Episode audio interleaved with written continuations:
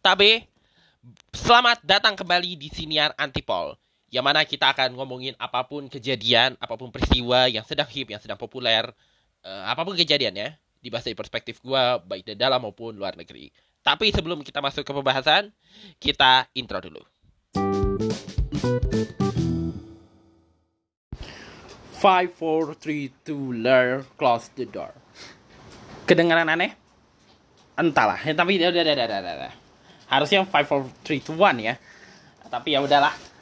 Tapi kalau lu dengerin bridgingnya lu pasti tahu antipol kali ini akan ngebahas apa. Yes betul sekali. Kita kali ini akan ngebahas sesuatu keramaian yang kebetulan memang masih banyak pembahasan soal ini sih. Uh, banyak yang bertikaikan juga terutama sali netizen mereka mereka-mereka yang uh, para pemerhati dunia militer dan segala macamnya Uh, keramaian ini berkaitan dengan pemberian gelar uh, gelar tertinggi gitu ya, gelaran dalam TNI gitu ya. Uh, pangkat letnan kolo, letnan kolonel TNI uh, dengan namanya letkol trituler TNI kepada warga sipil. Terus Bayang ngerasa bahwa lah emang boleh gitu orang sipil yang nggak pernah ikut, yang nggak ada jasanya, bukan nggak ada jasanya, lebih tepatnya nggak boleh dapat itu tanpa mengikuti proses proses proses kemiliteran yang pada umumnya gitu.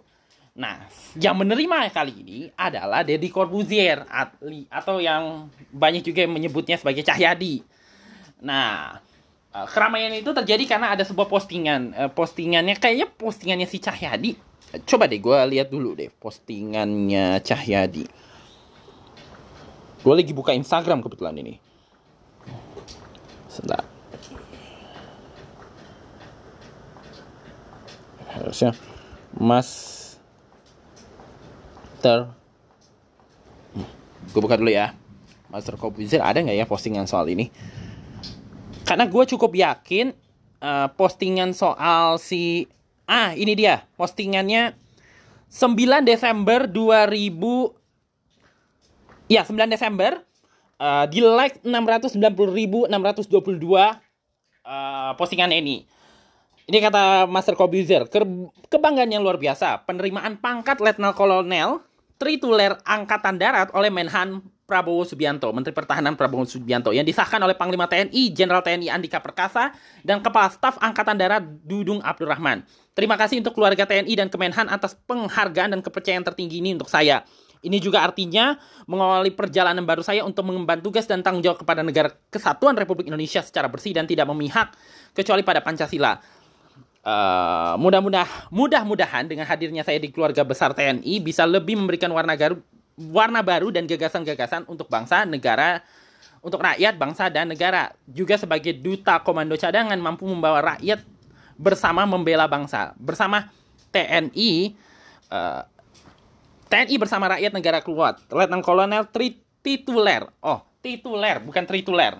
Uh, Derdi Dedi Corbuzier. Pangkat dengan keterangan pangkat tituler juga pernah diberikan kepada almarhum Idris Adri pada tahun 1996. Jadi uh, selain kayak gua nggak tahu ini tambahannya disematkan setelah keramaian itu atau sebelum keramaian itu. Tapi belakangan ditambahin keterangan bahwa selain dia juga ada loh orang sipil yang menerima ini yaitu pianis dan musisi Idris Sardi yang juga adalah ayahnya Lukman Sardi, sang sutradara dan aktor segala peran di film Indonesia. nah, Idris Sardi juga pernah menerima gelaran itu pada 1996. Tapi walau bagaimanapun kan Deddy Corbuzier kan memang ini ya uh, kita tahu lah rekam jejaknya Deddy dari dulu. Gue sebagai salah gue juga besar bersama dengan karirnya uh, Om Deddy Corbuzier. Dari apa sih namanya dari dia jadi mentalis. Dia eh mentalis atau apa gitu. Namanya waktu itu gue gue lupa. Yang jelas pesulap.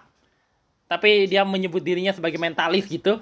Terusnya punya acara TV abis itu acara TV-nya bubar terus dia beralih ke siniar.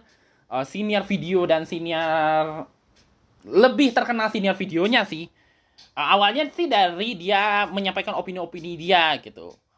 Smart people dengan apa sih bridging smart people-nya itu terus punya senior seniornya juga rame sering mendapat somasi segala macem dan terus dia dari senior itu juga banyak yang gue cukup yakin banyak dia banyak apa sih namanya jejaring dan perkawanan dan belakangan juga akhirnya terlibat dalam gue nggak tahu dia ikut uh, program komando cadangannya Prabowo yang digagas Pak Prabowo sebagai Menhan atau enggak gue nggak tahu. Tapi beliau adalah bagian dari program itu secara tidak langsung sebagai dutanya. Dan gue nggak tahu apakah itu alasannya atau bagaimana tapi akhirnya ini karena rekam jejaknya kita tahu akhirnya ini jadi gue bisa memahami kalau ini jadi ramai.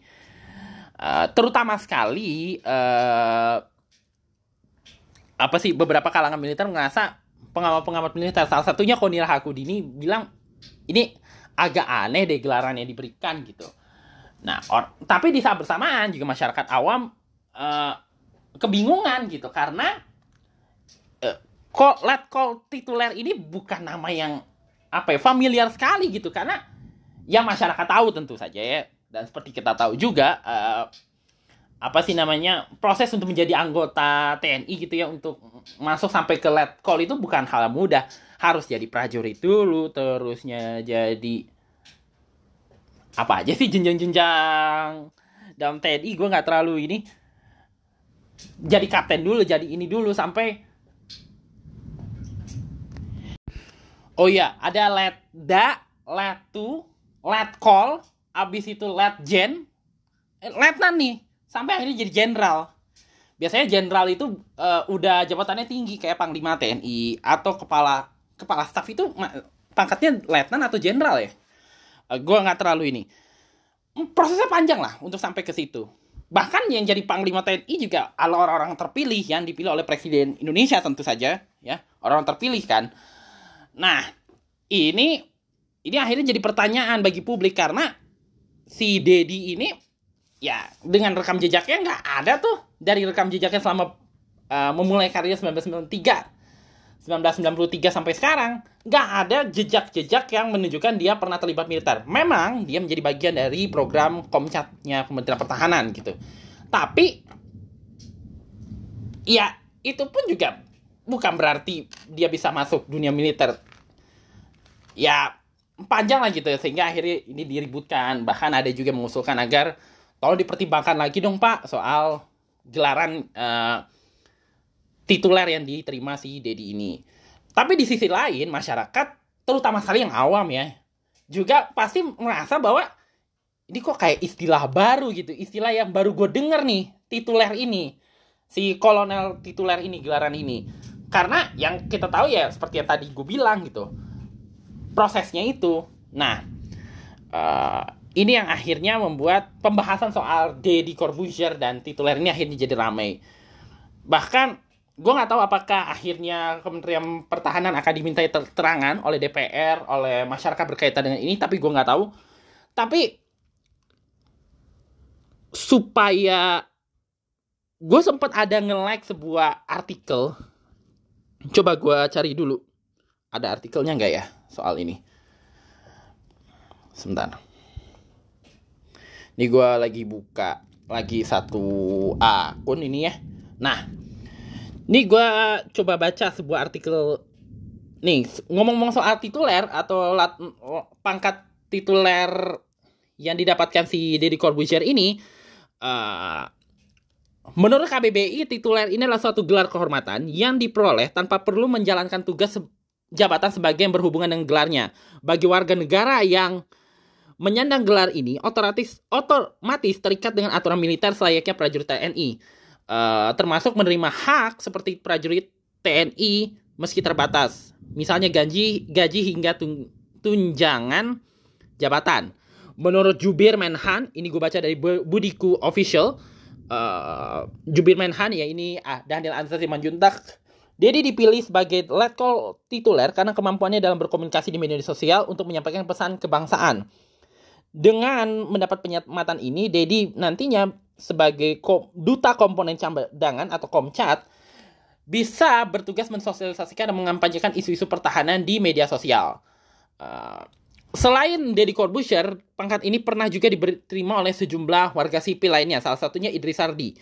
Maestro bola biola Indonesia ini sempat men memperoleh pangkat Letnan Kolonel Korps Ajudan Jenderal Tituler pada 1996 karena karena melatih musik di lingkungan militer.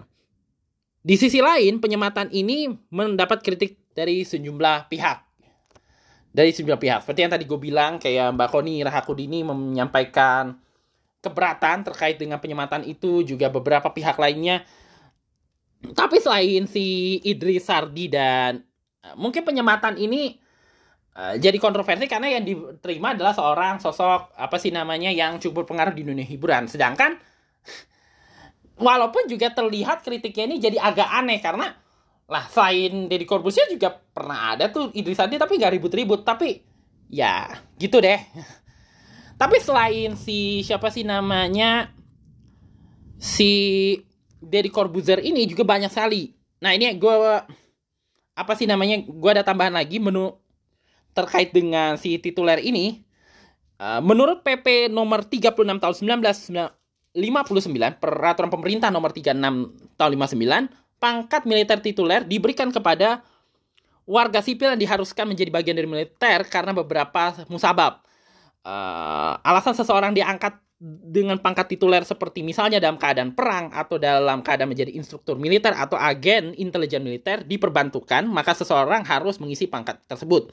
Pejabat sipil tersebut kemudian diberikan pangkat militer tituler untuk memenuhi syarat untuk bekerja sebagai pejabat militer. Pangkat ini kemudian akan secara otomatis dicabut ketika situasi tidak lagi mengharuskan orang tersebut untuk menjadi militer. Kali ini kita akan membahas siapa saja contoh tokoh yang pernah menerima gelaran tersebut. Ini gue baca dari Neo Historia Indonesia. Uh, antaranya ada Paku Alam 8 yang merupakan wakil gubernur DKI, wakil gubernur daerah istimewa Yogyakarta pertama dan gubernur daerah istimewa Yogyakarta kedua ketika Sultan Hamengkubuwono IX mulai menjadi bagian dari kabinet Indonesia dan wakil presiden Indonesia juga mungkin eh, kemudian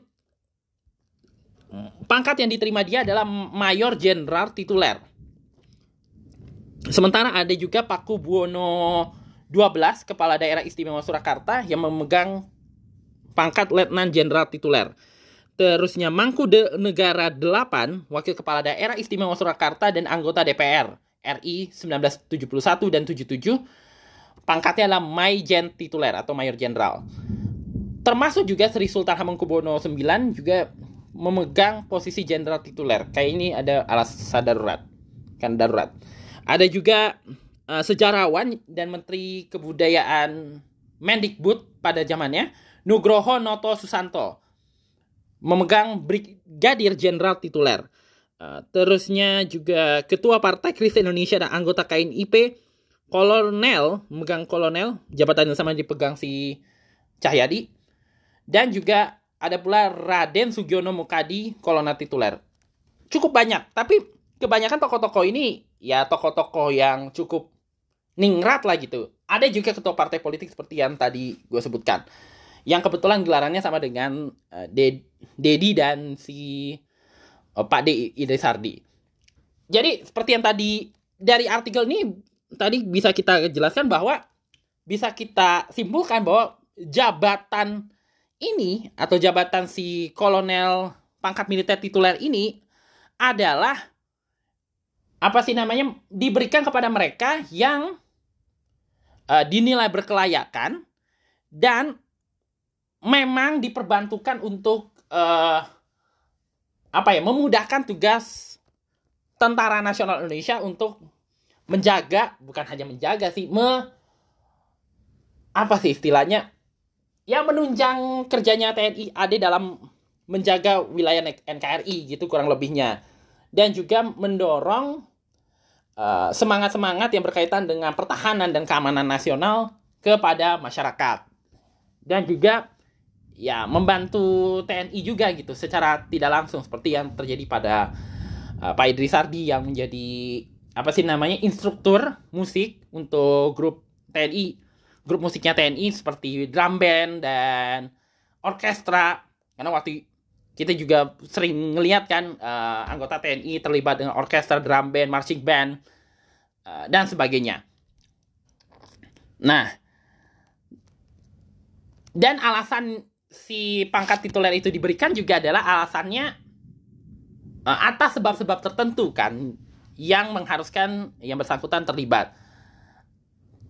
Tapi kan gini ya, uh, publik tentu bertanya-tanya, kegentingan memaksa apa atau situasi apa yang membuat Cahyadi diberikan uh, gelaran ini gitu, diberikan penugasan uh, khusus yang menyebabkan dia mendapatkan gelaran itu. Sedangkan perasaan gak ada masalah yang kegentingan memaksa deh yang membuat perlunya ada gelaran ini gitu loh.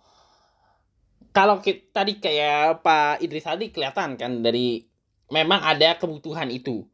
Kalau Cahyadi ini yang ya seperti yang tadi gue bilang dia memang adalah duta komando cadangan, tapi apakah itu memang menjadi alasan utamanya atau justru uh, sebaliknya? Karena gue sempat terbaca sesuatu nih, uh, gue sempat terbaca sebuah artikel yang jelas si pengamat ini bilang, lah ini kayaknya si Prabowo lagi memanfaatkan si uh, siapa sih namanya Cahyadi untuk kepentingan uh, politiknya. Ya, yang bukan mustahil berkaitan dengan pencalonannya di pilpres seperti yang lo tahu, Pak Prabowo sebelum ini, dan gue pernah bahas di siniar juga, sudah dicalonkan sebagai calon presiden.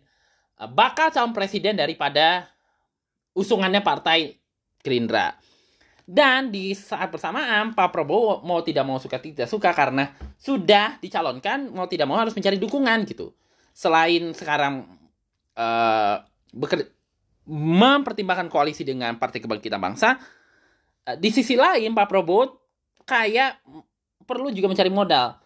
Dan nampaknya uh, si siapa nih namanya?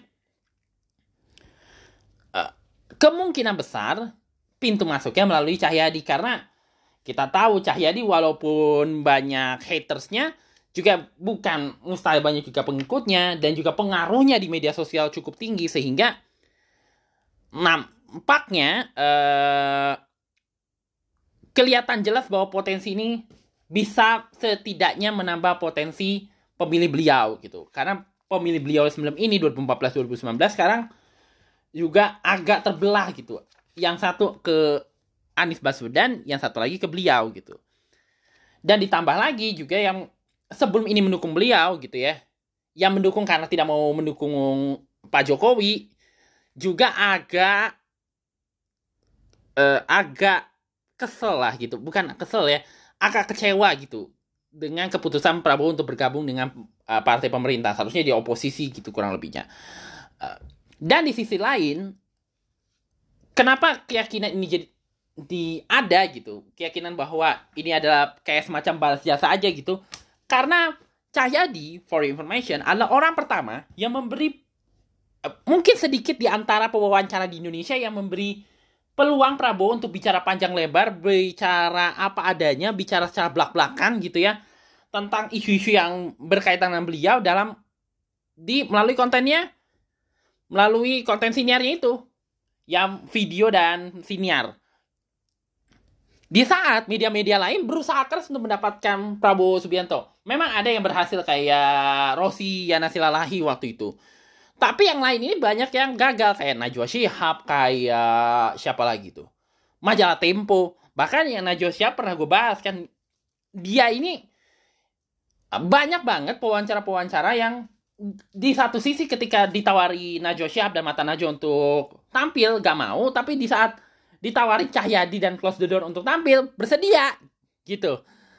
Lebih memilih orang yang mungkin secara jurnalistik gak terlalu ini ini amat, ketimbang wawancara yang jurnalistik tapi berdepan resiko bahwa si pewawancaranya dalam hal ini Najwa Shihab bisa saja melemparkan pertanyaan-pertanyaan yang memojokkan atau membuat si orang ini gak nyaman sehingga mau ngaku gitu.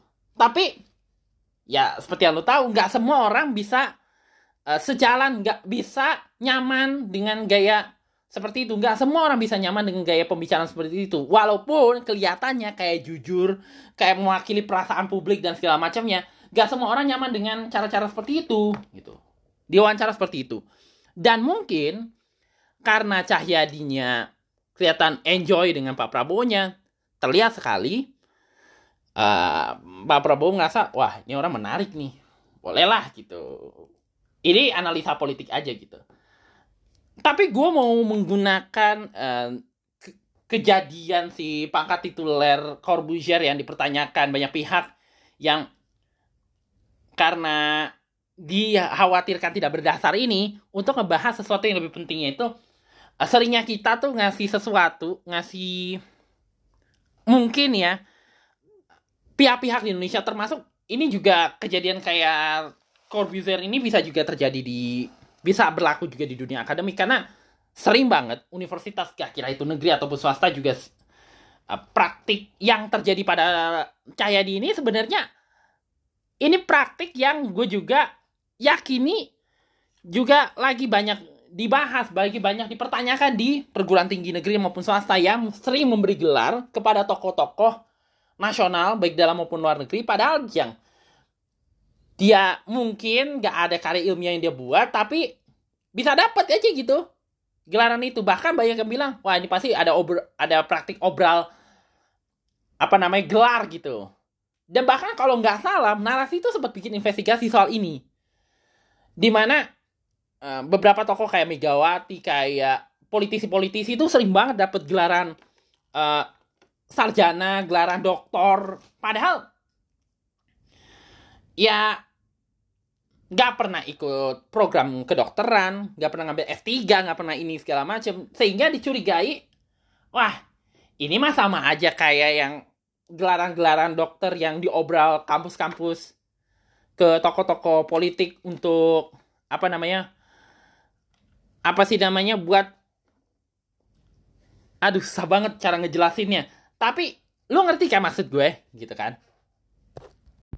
Ya agak mirip tapi beda konteks aja gitu. Ya toko-toko nasional pengen punya gelaran tapi apa ya namanya gak mau susah-susah. Gak kayak orang-orang lain yang S3 sampai harus bikin tesis segala macem. Harus ikut studi dulu untuk bisa bikin eh, bener gak sih tesis? Disertasi. S3 tuh disertasi. Eh, S1 itu uh, makalah makalah atau skripsi. S2 itu disertasi eh kok ngaco ya? Eh bener-bener. S1 itu skripsi yang kerap dimusuhi, kerap jadi beban, bahkan sampai ada yang DO karena skripsinya gak kelar-kelar. S2 itu tesis, S3 itu disertasi. Tapi yang jalur cepet ini cukup kasih karya ilmiah, karya tulis itu dikaji, terus uh, si tokohnya ini menjelaskan, bikin presentasi segala macamnya, dan dapatlah gelar itu. Yang banyak yang yakin gelaran-gelaran yang diterima tokoh-tokoh politik uh, lewat dokter jalur cepat oleh kampus-kampus ini banyak yang dicurigai dijual jadi bisnisnya kampus. Yang secara yang dikhawatirkan oleh banyak pihak ini sebenarnya isu yang cukup juga lagi in juga saat ini. Bahkan kalau nggak salah narasi terakhir baru-baru ini bikin laporan tentang ini kan. Tentang para tokoh-tokoh politik yang dapat gelaran dokter tapi bukan melalui proses yang seperti pada umumnya. Nggak lazim lah gitu. Dan juga dugaan apa sih jualan jualan gelar dokteran gitu. Baik ke toko dalam negeri maupun luar negeri. Nah sesuatu yang dikhawatirkan juga terjadi gitu. Yang kalau Cahyadi bisa dapat pangkat-pangkat itu apalagi orang lain gitu walaupun uh, praktik ini kan bukan sesuatu yang baru sebenarnya di dunia pendidikan Indonesia ataupun dalam eh, praktik-praktik seperti ini. Tapi gue mau bicara kalau kita bicara dari sisi soal apakah ini diobral atau gimana atau ini balas budi itu bisa panjang pasti pembahasannya mungkin nggak selesai selesai tapi di sisi lain gue mau bilang kira-kira gini lah lu kita udah tahu lah gitu ya Dedi dengan Dedi Corbusier alias Cahyadi dengan siniarnya kan kerap menimbulkan kontroversi ya. Uh, kerap ada gugatan yang berkaitan dengan konten-kontennya yang dianggap apa sih namanya terlalu apa sih terlalu bagi suara kepada hal-hal yang dianggap noise ketimbang yang voice gitu ya terlalu mencetuskan pergaduhan gitu. Di sisi lain dia juga punya konten-konten yang ngasih ruang ke kayak gini aja deh paling contoh. Apa sih namanya? Somasi. Konten somasi, konten komedinya kan sering mendatangkan komedian-komedian dan diberi ruang untuk ngomong bebas aja gitu. Dan kalau nggak salah si Dedi sempat sempat curhat yang gue nih kadang-kadang suka bingung di sisi lah di satu sisi gue gue ingin memberi ruang tapi di saat bersamaan gue jadi was-was sendiri gitu. Yang dia juga ceritakan sempat bikin apa sih namanya sempat tampil juga di Somasis untuk penampilan spesial dia. Dia cerita bahwa gue tuh cuma senyum-senyum nyengir masam itu karena gue mikir oh, kalau dikasih bebas gini tapi gimana caranya supaya nggak bermasalah? Mungkin saja yang gue mau bilang adalah bukan mustahil pemberian gelaran ini mungkin adalah cara uh, mungkin acaranya Prabowo bisa jadi ya ini ini menurut gua. Nge-backup Cahyadi karena Cahyadi ini kelihatannya kayak banyak musuhnya. Karena kan konten-konten kalau kita lihat dari konten-konten siniarnya dari episode-episode siniarnya sering ngedatangi bintang tamu yang uh, mungkin menjadi musuh masyarakat sehingga bukan mustahil hal ini bisa terjadi gitu. Walaupun mungkin ada sisi lain juga kayak misalnya mungkin si apa sih namanya si Cahyadi gitu ya. Uh, dianggap bisa membantu uh, konten-kontennya dianggap bisa membantu untuk uh, apa sih namanya menumbuhkan semangat cinta tanah air di kalangan masyarakat Indonesia gitu. Atau misalnya mendorong semangat bela negara. Karena kan Kementerian apa sih namanya kader bela negara ini kan lagi digiat-giatkan juga sama Kementerian Pertahanan. Bahkan jadi salah satu program utamanya Pak Prabowo. Bahkan di awal masa jabatannya dia udah menyampaikan gagasan itu. Walaupun banyak yang ngerasa apaan sih Pak Prabowo? Mending dimajuin hal kenapa jadi militeristik banget gitu kurang lebihnya. Tetapi karena jadi bisa aja dua sisi. Di satu sisi di pengangkatan pemberian pangkat tituler ini memang dimaksudkan untuk membantu agar Cahaya bisa lebih luas lagi membantu upaya memperkasakan uh, apa sih namanya program bela negaranya pemerintah, tapi di saat bersamaan ada kemungkinan faktor-faktor yang tadi gue bilang mungkin balas jasa, mungkin ada faktor obra ataupun ya mungkin si pemberinya karena kan ini langsung Pak Prabowo yang ngasih ini ke Cahyadi kan. Kemungkinan ada upaya untuk memanfaatkan besarnya impresi yang diterima Cahyadi dari sosial media sebagai wah menarik nih bisa bisa digunakan untuk kepentingan politiknya. Jadi bisa tiga kemungkinan ini, ya kan? Tapi kalau mau diambil positifnya, setidaknya kalau mau diambil positifnya mungkin ada sisi baiknya juga karena dengan sikap independensinya Cahyadi saat ini yang agak kontra media kan diharapkan dia bisa memberikan dengan pengaruhnya juga di media sosial diharapkan bisa memberikan pengaruh kepada masyarakat Indonesia pada umumnya gitu. Terutama sekali berkaitan dengan tugas beliau sebagai duta komando cadangan kan. Dan uh, agak membingungkan juga karena kan gue nggak terlalu ngerti militer kan sebenarnya. Harusnya lebih bisa lebih didalami lagi oleh orang yang ngerti soal isu ini. Tapi kesimpulan gue sebagai orang awam ya melihat uh, keributan tentang tituler ini ya seperti yang tadi gue bilang ada tiga kemungkinan. Ya mungkin agar peranan cahaya di dalam menumbuhkan cinta tanah air ini bisa meningkat gitu ya. Uh, bisa lebih mengangkat kisah-kisah bisa membuat beliau punya akses untuk mendapatkan narasumber yang uh, cerita-ceritanya bisa menumbuhkan semangat cinta tanah air dan sebagainya. Tapi di saat bersamaan boleh jadi karena dua hal ini tadi mungkin ini adalah cara nya Prabowo dan pihak-pihak yang selama ini militer dan kepolisian yang selama ini dekat dengan Cahyadi untuk nge-backup dia dari mereka orang-orang yang bisa kita anggap sebagai musuhnya Cahyadi gitu ya yang memusuhi siniar yang maupun memusuhi orangnya yang mendatangkan eh, tamu-tamu dia di siniar dia yang dianggap harusnya nggak diundang gitu Atau ya itu tadi seperti yang gue bilang ada faktor politik. Tapi ya itu kembali lagi ke kita sih bagaimana menyikapi soal apa yang terjadi dengan Cahyadi, uh, pangkat tituler yang dia terima dan pemberian gelarannya itu yang bukan dilakukan oleh orang yang saat ini berada di dalam militer yang boleh jadi bisa ditafsirkan lain oleh banyak pihak. Ad, mungkin ada kepentingan politik dan sebagainya. Yaitu kembali lagi kita sih bagaimana menyikapi hal ini.